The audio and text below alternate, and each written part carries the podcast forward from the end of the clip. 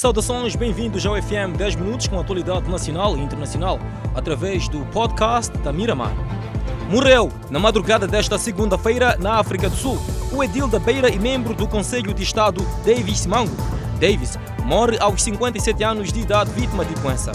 Um choque para o país, depois da notícia do internamento de Davis Mango em condições clínicas delicadas que o levaram a ser transferido de emergência da Beira para a vizinha África do Sul, aguardava-se para mais informações sobre seu estado de saúde no leito hospitalar. Nenhuma informação oficial veio à tona durante quase uma semana, até que esta segunda-feira a notícia que ninguém queria ouvir foi confirmada. Morreu o engenheiro Davis Mango, edil da cidade da Beira e presidente do Movimento Democrático de Moçambique, um partido com assento na Assembleia da República. A calma é o apelo do MDM a todos os membros e simpatizantes do partido.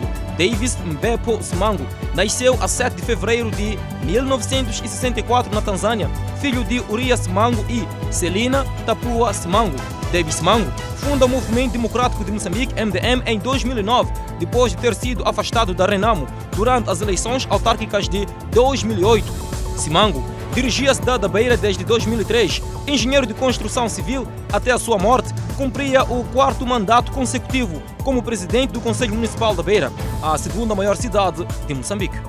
O comandante-geral da Polícia da República de Moçambique, Bernardino Rafael, disse que estão em curso reformas na polícia e prometeu um combate cerrado à corrupção.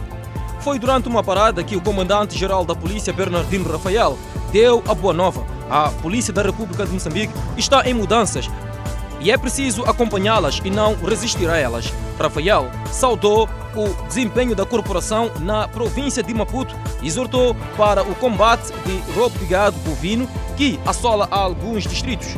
O comandante-geral disse estar atento a focos de corrupção de alguns colegas e garantiu que serão expurgados. O aumento da violência doméstica também preocupa o comandante, que deu orientação ao Comando Provincial para estudar o fenômeno e estancá-lo. Na ocasião, foram apresentados dois novos comandantes distritais. Trata-se dos comandantes distritais de Magude, Boane e chefe da Polícia de Proteção. Populações que vivem em zonas onde a chuva destruiu estradas e pontecas de travessia reinventam-se para deslocações. Contudo, há zonas onde a situação voltou à normalidade Continua o calvário das populações de zonas onde a chuva destruiu estradas e pontes de travessia, como é o caso da zona de Mazambanine, em Boane, onde já não há ponte para atravessar o rio Umbeluze. As populações entram no leito e desafiam a corrente.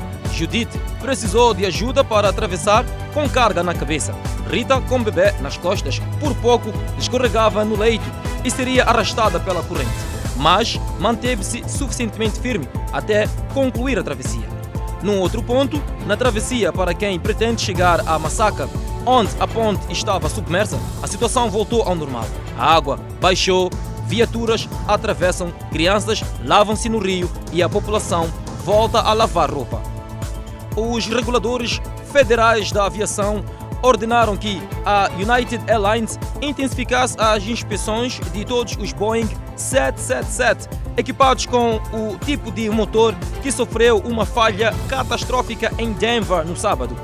A United diz que está temporariamente a retirar essas aeronaves de serviço, já que a Boeing recomendou pousar aeronaves com aquele motor até a Federal Aviation.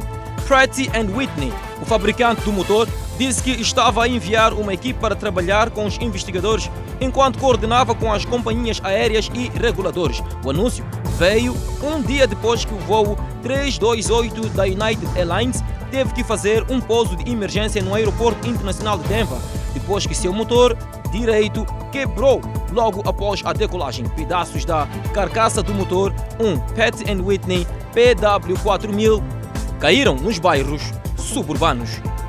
Um cidadão de nacionalidade zimbabuana está detido em Manica, suspeito de vender cannabis sativa vulgo suruma.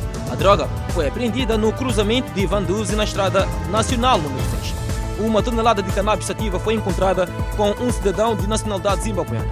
A mesma seria levada para o vizinho Zimbábue.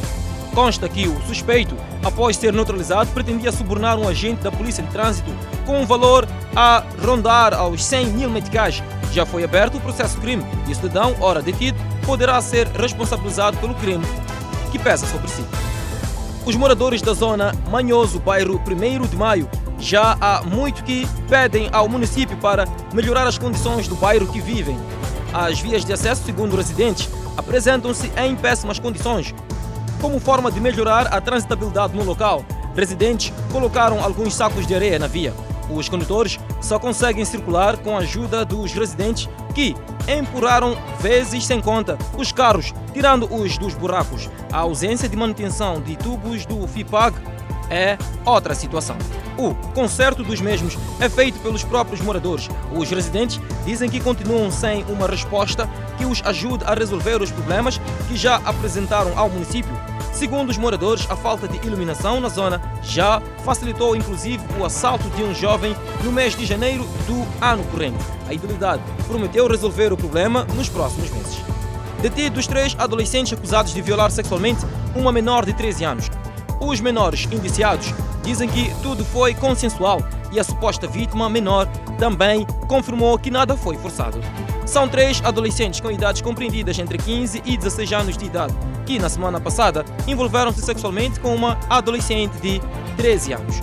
Tudo começou quando um dos menores, que era namorado da suposta vítima, marcou um encontro e esta pediu que ele comprasse álcool. Tendo assim feito, com a ajuda do seu amigo, atendeu-se ao desejo da menor. Os outros dois bateram na porta e pediram à menor para que mantivesse relações sexuais com eles. Segundo contam, foi tudo consensual e com tempo cronometrado. A menor confessou à polícia que não foi sexualmente violada e não deu mais detalhes, segundo consta do auto. Um jovem morreu durante o ato sexual num prostíbulo no bairro Mateus Sansão Mutemba, na cidade de Tete, província com o mesmo nome. Um ataque fulminante enquanto mantinha relação sexual com uma trabalhadora de sexo zimbabuiana. Acabou com a vida de Casarito Zeca, 22 anos de idade. Casarito Zeca percorreu mais de 10 quilômetros de Shimadzi para a zona Novo Mercado, Quaxena, Cunhatarnda. Quarto número 12 de um dos prostíbulos da cidade de Ted foi o local onde ele entrou, na esperança de sair feliz. Minutos depois, durante o ato, Carizito morreu. Duas equipas médicas receberam o alerta e deslocaram-se ao local. O proprietário do referido prostíbulo não tem memória dos clientes que frequentam a casa, a ponto de não saírem com vida.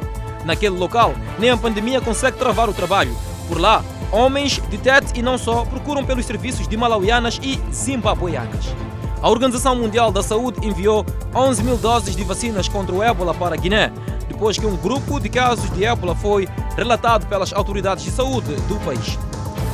Esta é uma grande conquista, disse o Dr. Michel Yao, da OMS, diretor de Operações Estratégicas de Saúde da Afro, em Genebra, enquanto as vacinas estavam a ser preparadas para a viagem. A 14 de fevereiro, o Ministério da Saúde da Guiné informou à OMS sobre um conjunto de casos de ébola no subúrbio de Gaoké, na região de Nzeroque, entre 18 de janeiro e 13 de fevereiro. Os casos apresentavam sintomas de diarreia, vômitos e sangramento após comparecimento ao enterro de um outro parente, uma enfermeira de 51 anos, a 1 de fevereiro. Em primeiro lugar, a vacina será recebida pelos profissionais de saúde, porque são eles que estão mais expostos aos casos e são os que recebem os doentes infectados pelo vírus do ébola, disse o. Yao. E em segundo lugar, também faz parte de uma estratégia de controle, que é garantir que vacine-se os contactos. Mas vamos também focalizar nos contactos desses outros contactos, disse o especialista. É uma estratégia que foi útil, baseada na quantidade de vacinas para controlar o surto na República Democrática do Congo. Os especialistas em saúde alertam que o número de pacientes com problemas respiratórios pode aumentar por causa da pandemia da Covid-19. Especialistas em saúde aconselham os residentes de regiões afetadas pelo Harmattan a usarem máscaras, evitar atividades ao ar livre e prestar atenção especial aos que sofrem de problemas respiratórios, incluindo Covid-19, cujos sintomas podem piorar por causa da poeira. A meteorologia prevê que no Golfo da Guiné a poeira vai embora até o final de semana. E é desta forma que chegamos ao ponto final de mais uma edição do FM 10 Minutos no podcast. Não deixe de acompanhar o desenvolvimento destas e outras notícias quando forem 19 horas e 45 minutos no Fala Moçambique. Comigo, Clemente Carlos e minha colega Adelaide Isabel.